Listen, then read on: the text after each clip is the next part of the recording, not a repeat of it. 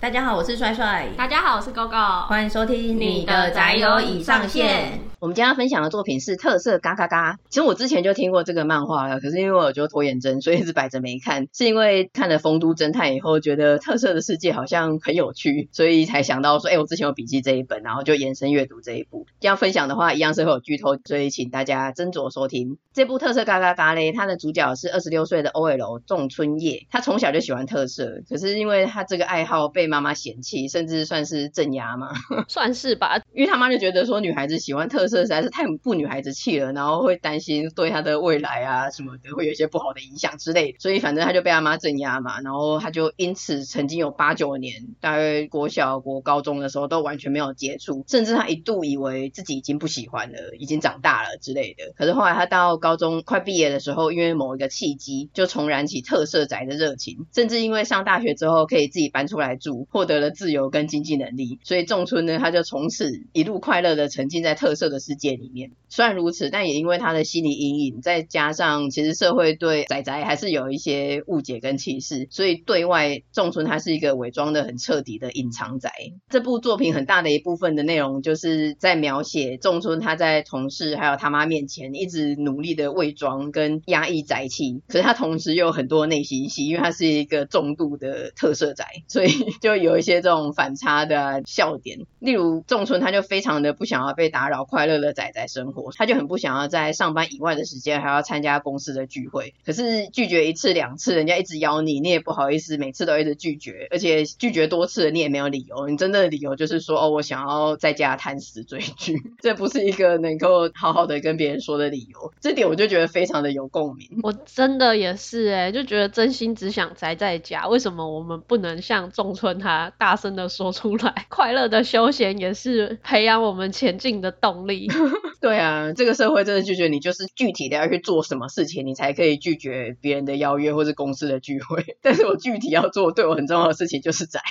啊，所以这点很有共鸣。我觉得这一部有很大的元素是价值观的部分，就是社会的价值观跟什么东西对你来说就是重要，你就是喜欢的有冲突的部分，这一点真的是让人觉得极度共鸣。而且另外就是仲春啊，他跟高分少女一样，他会在现实生活中仿佛看到特色的角色出现在现实世界里，其实就是他在脑内会把现实世界自动的切换为特色的模式。例如他参加公司的卡拉 OK 聚会的时候，然后就有一些很烦的同事就会 cue 一些没有唱歌的人唱歌嘛，可是他就真的只会唱特色歌曲，他完全不会流行歌曲，如果他唱了的话就会被大家发现他的特色宅嘛，然后他这个时候就仿佛在 KTV 的角落里面看到卡拉 OK 怪人准备逼他露出真面目。这段也蛮好笑的，而且我觉得他很机灵，他想到了说他可以用20年前那种大家小时候一起看的特色节目主题曲来唱，就可以呼唤起大家对于儿时的共鸣，那他就顺利的度过这个难关。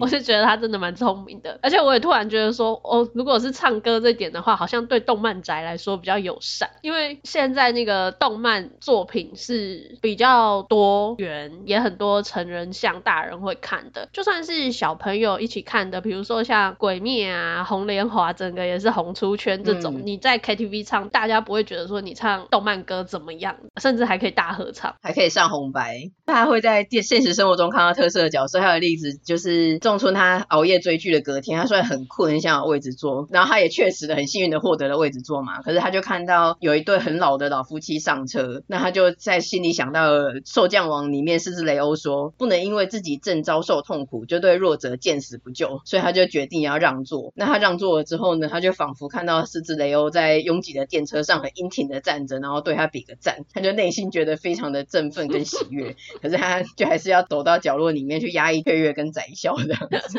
身体发出了宅抖动。刚刚讲的兽将王的狮子雷欧，兽将王就是仲春目前最迷的昂档的特色剧，在这一部作品里面他会一直去穿插兽将王的剧情还有仲春现实世界的生活，就是都有关联性。例如说兽将王里面出现了一个神秘的新角色的时候，那呼应的就是仲春现实世界里他公司里面加入了一个态度很不友善的新同事，就是哇新角色的出现为了来会是怎么发展的这样一个谜的感觉。那或者是他们公司要赶一个大活动，所以他们就周末集体到公司加班，可是下班的时候却遇到台风，电车停驶，然后他们就决定说同路的人就一起走路回家。可是同队里面有一个穿高跟鞋的女同事，她就拖累了速度，那她就说哎，不要管我，你们走好了，这样我就留在这个车站里等天亮什么的。仲春就想到说受降王正好最近演到一个特训片，狮子雷欧跟老虎泰格他们也没有抛下女队员猎豹，所以他就鼓励那个女同事不要放弃。所以基本上就是仲春他会从特色里面去获得的勇气跟修复，虽然对他个人来说他说你只是觉得很燃，然后想要效法里面重现那个剧情另类的 cosplay， 可是他也因此去鼓励跟善待别人。所以这部整体而言的基调就是这样子穿插的受降王的剧情还有仲春的现实世界，有一种搞笑又温馨的感觉，而且也算是蛮正面的，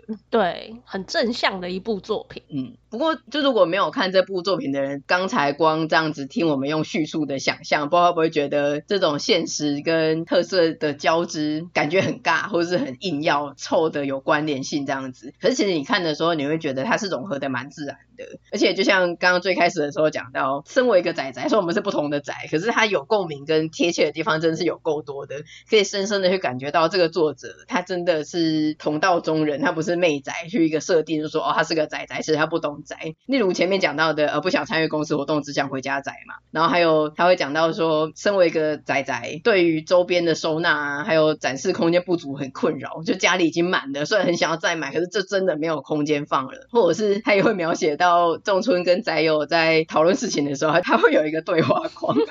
去特别跟大家解释宅宅这个生物，就是说什么宅宅感动时就是喜欢敲东西，就是拍桌子什么的，然后被戳到点的时候就会打旁边的人，好像我哦对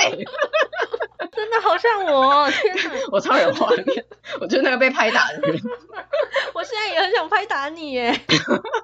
然后还有说什么宅宅一碰面就会先交换代购的宅物还有结算账单，说哦那个帮你代购什么啊，你那个什么票什么的我觉得超有画面我们因为疫情的有的时候比较少见面，一见面的时候也是因为你很怕忘记，你每次一看到我就哎这个先给你这样子然后我就说那我给你多少钱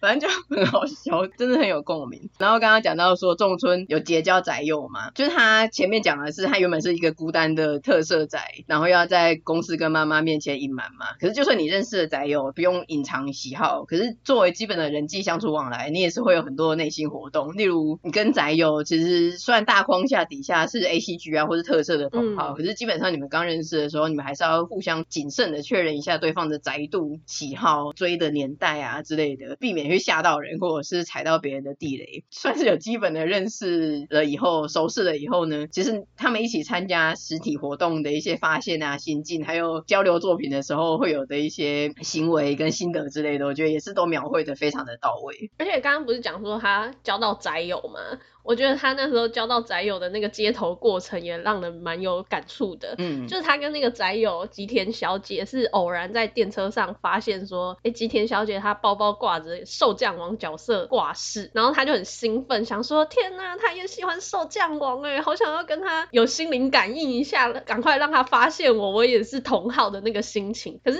身为一个隐藏宅他身上就不能有太多的这种一眼就被发现是特色的物品，然后他就心里想说为什么周边都要做的这么让人一眼看出很明显就是受降王的东西，那如果像比如说拿十字架你就知道这个人是小图，就用图腾的方式比较隐晦的话，有没有可能彼此都知道这个就是我们之间的一个小暗号的那个感觉。嗯，耶稣鱼后来他就想了一招，就是把挂饰混在一堆其他的吉祥物里面，然后跟那个女生这样子说快注意我快注意我，后来他们就狮子雷欧狮子雷欧跟老虎泰格就有接上电波。你知道我看到这个我就想到我们当初在看吹麦的时候就有感叹说吹麦的那个 Division 他们的图腾设计的都很好，就算我们平常用的话也不会发现我们是阿宅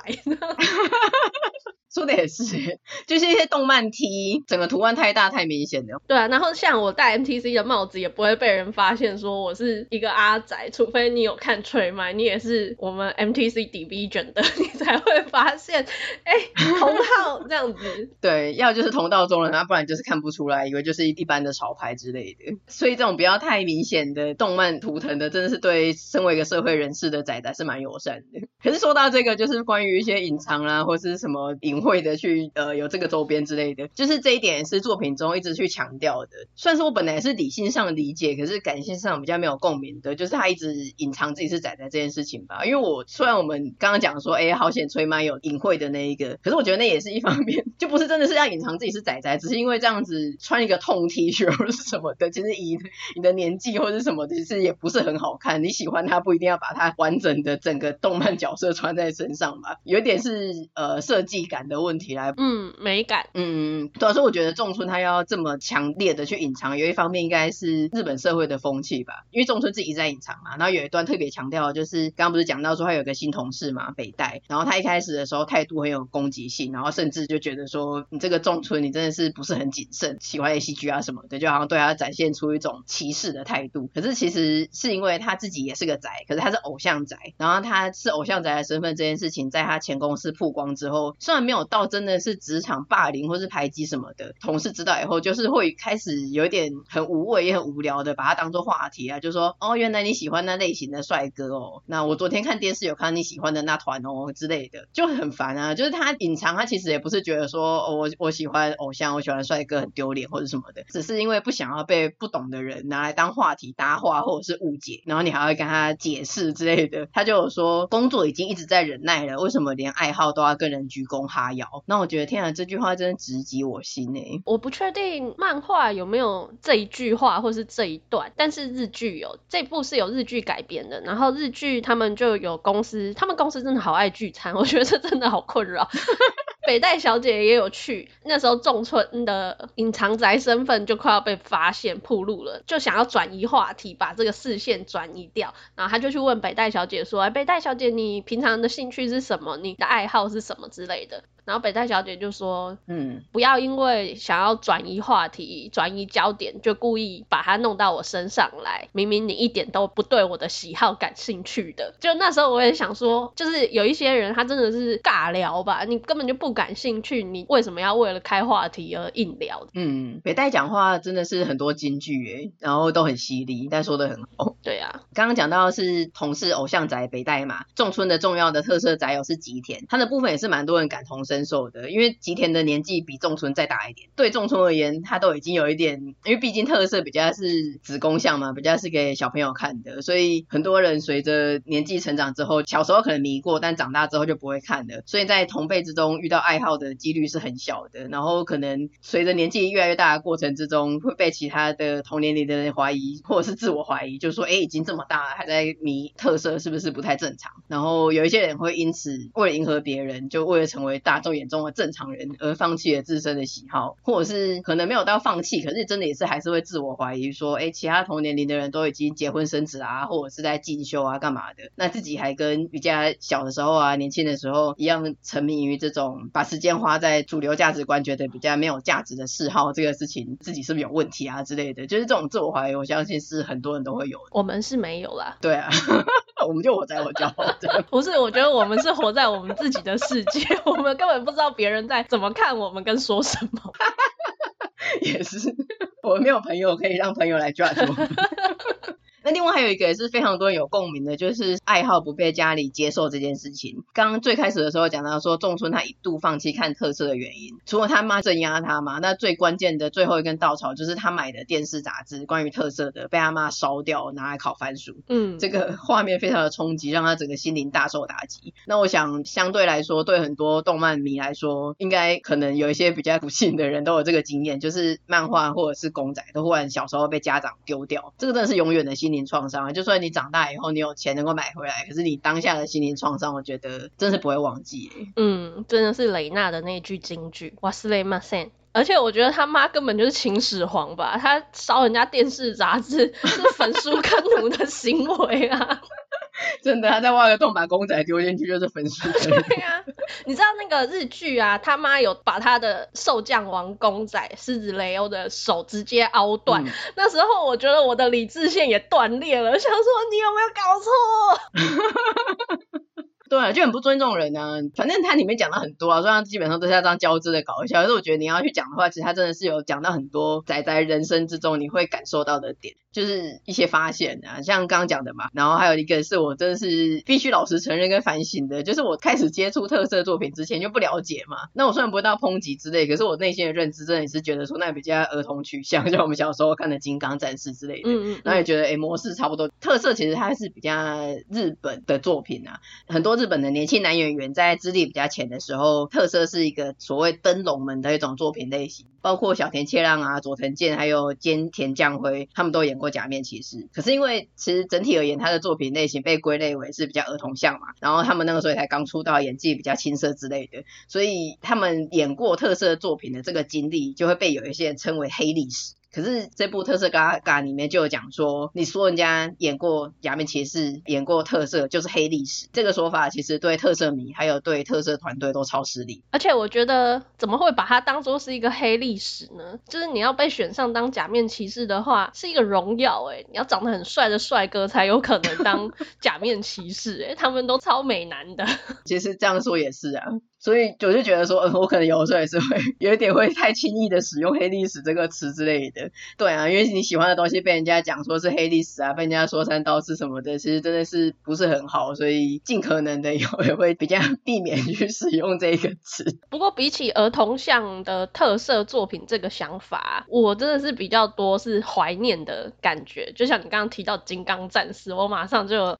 Go Go Power Ranger。 对，礼拜天一定要锁定在电视前面，你那个主题曲一出来就很想要跟他一起比姿势。这部其实也是很长宅知识哦，就是例如说模型要怎么摆比较帅比较有力的感觉，然后你帮公仔啊模型拍照的时候的技巧。有一个我真的是非常不知道的，就是因为我们买的公仔啊模型都看起来很新嘛，可是网络上不是会有人分享说一些怎么去旧化啦，或者去把它做一些磨损啊战损的一些涂装之类的，里面有去讲到，然后我觉得说哦很帅。像啾啾的公仔就有人会把它明明是 3D 的模组，然后把它加上一些阴影线啊干嘛的变成 2D 化，我觉得这个就是超好看的。我每次都觉得 2D 化的比原本公仔当星星亮亮的还好看，真的是帅惨欸，他们涂装之后的效果。对啊，所以我就觉得说哇，这个真的也是长知识，第一次看到。那除了这种比较 general 的宅知识以外，它有穿插补充关于特色的专业知识嘛，例如拍摄手法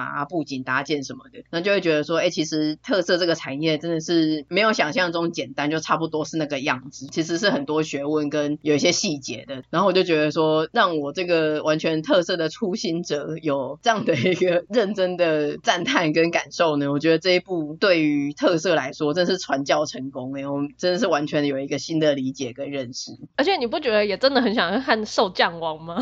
我真的好想看哦，我真的是蛮想看的。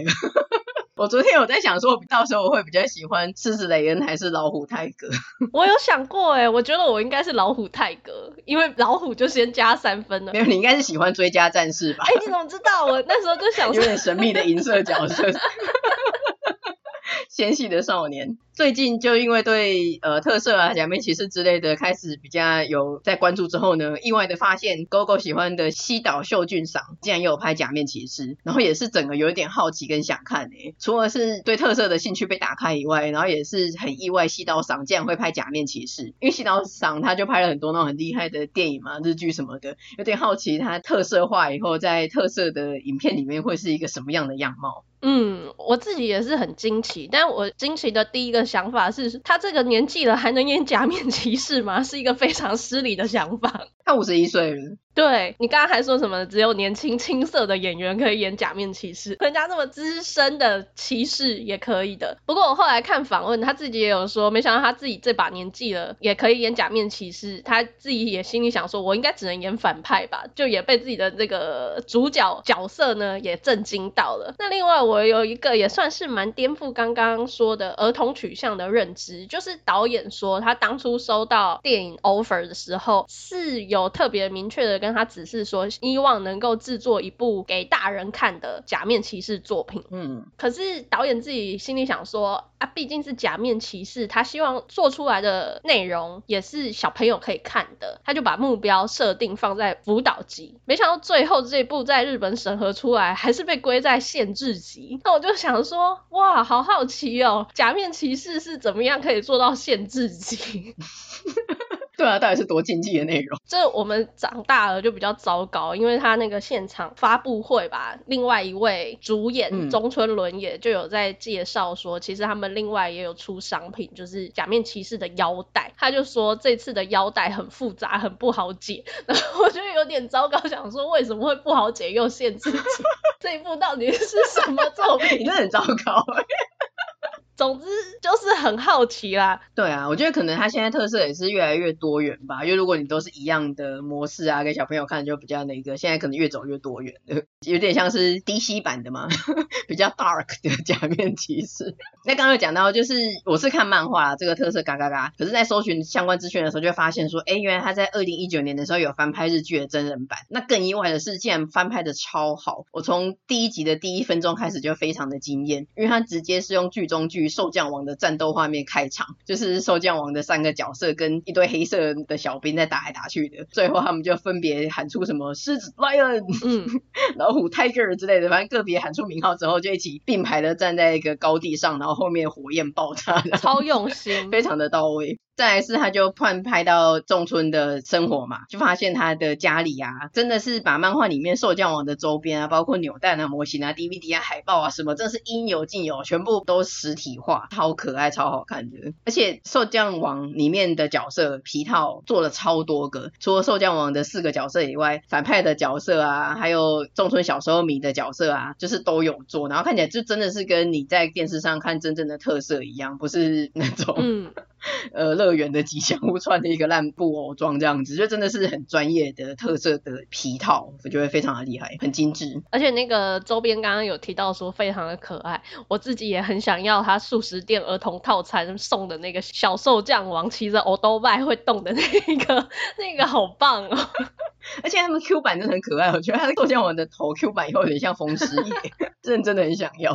然后我觉得就是很大的一个亮点是饰演仲村的女主角，她演技真的很自然虽然她演一个特色宅，她有一堆内心戏跟表情的变化，可是她真的是演得很好，不会让人尴尬尤其是对于特色扭蛋啊干嘛的时候展现的热情，还有平常在公司跟同事互动的时候的假笑跟眼神时，我觉得她的演技的差异掌握得很好。她的宅友吉田也很棒，她找一个蛮漂亮的姐姐来演，看起来就是一个很普通的很漂亮的 OL，可是他毕竟是一个更资深的阿宅，所以他有的时候会露出一个了然于胸或者是让人步步落入圈套的不妙微笑，就真的很棒。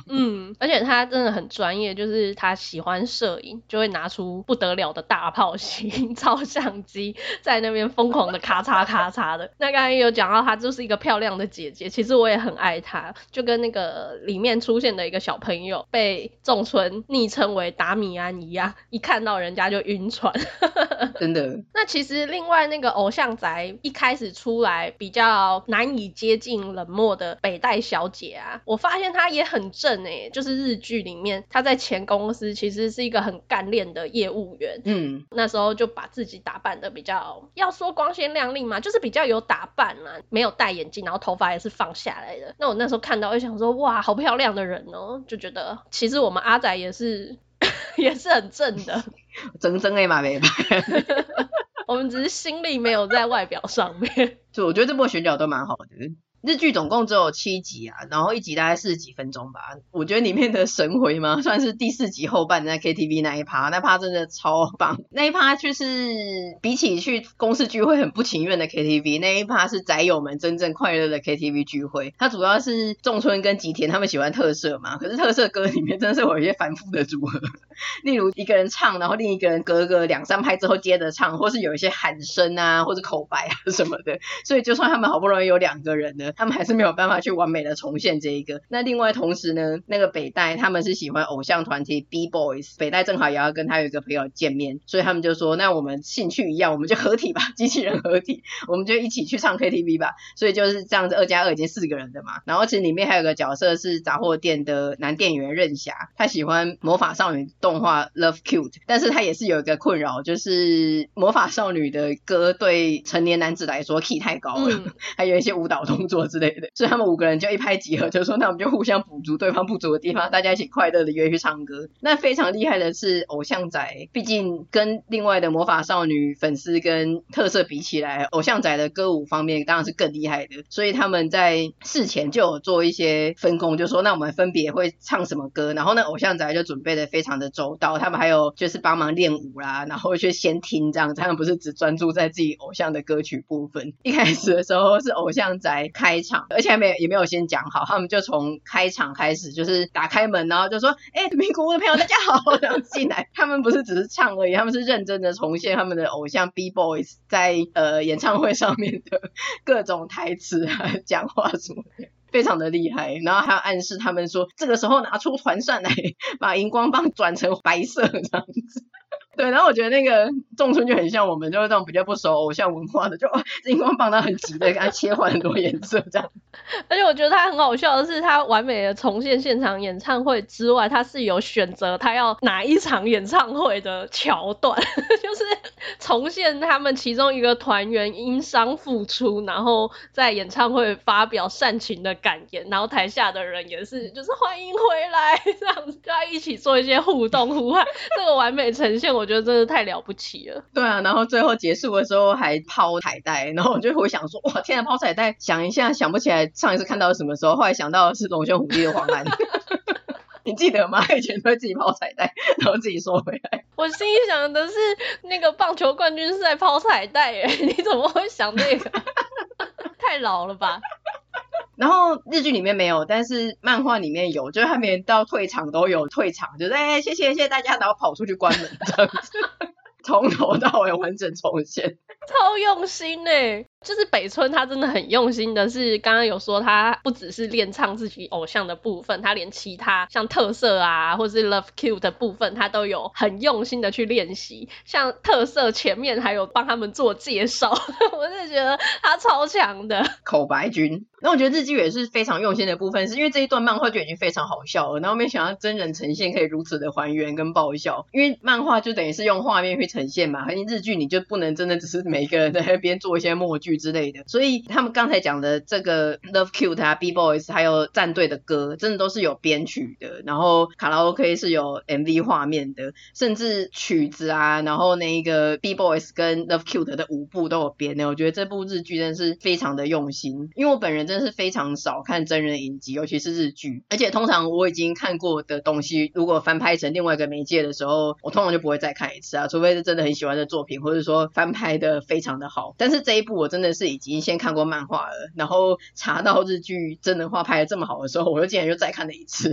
这真的是非常的惊奇。日剧的还原度或是改编度真的非常的完整，甚至在一些细节处理上面就真的是觉得它的用心度已经超乎你的想象，非常值得给予5星的评价，尤其是这个卡拉 OK 战队。那你知道我后来看到他们那个卡拉 OK 战队啊，我想到如果是现在的我们的话，愿望应该是能够完整的唱完吹麦或是赛马娘的那个舞蹈吧。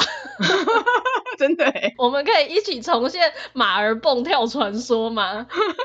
可是我自己 一方面觉得他们很厉害，一方面我是有点检讨，就是我自己的 KTV 力，如果像女子力一样，如果有 KTV 力这种东西真是很不足耶。他们真的很用心耶，包括道具啦，然后还有甚至开始前发一个分工表，就是谁要负责做什么事情这样子。这个部分我们真的是要多加的增强才行。真的，我看了之后也觉得有深切的检讨，跟我们应该可以朝着这个方向努力迈进。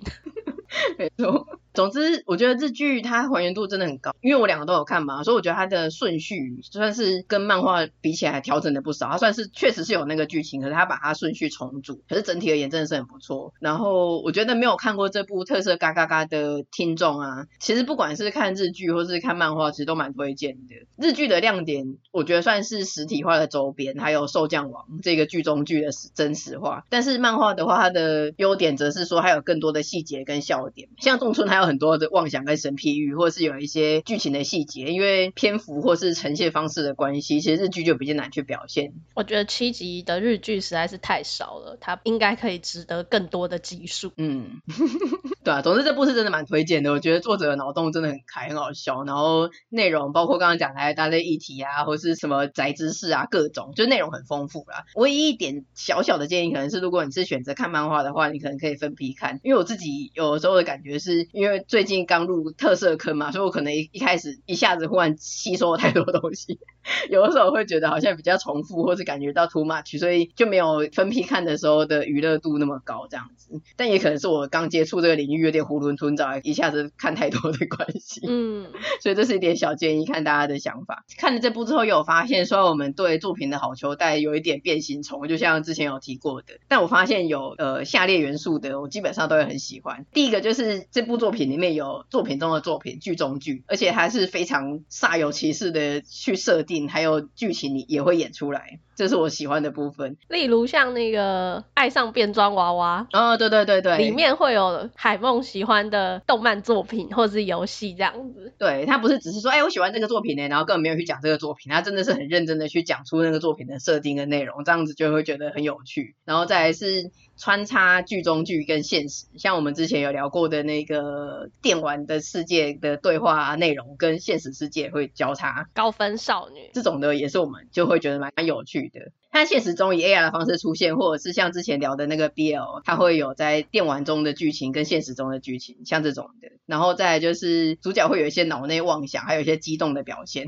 就是反正有这一些元素的话，我觉得基本上我们好像都会蛮喜欢的。真的欢迎宅友们推荐相关的作品，希望我们的电波是一致的总之今天就再度的跟大家分享一下我们打开特色这个世界之后发现的一部好作品，推荐给大家。那如果听众朋友就我们刚才讲的喜欢的元素有想到什么类似的作品，那感觉我们好像还没看过的话，也真的非常希望大家能够推荐给我们。好，那今天这集就差不多到这边，如果你喜欢我们的内容的话，也欢迎点击节目资讯栏的连结赞助宅友继续当个很宅的大人，或者将我们的节目分享推荐给亲友。我们也有 Facebook 跟 IG， 欢迎追踪或私讯留言给我们，那也请在 Apple Podcast 给我们5星的评价哦。下次见，拜拜，拜拜。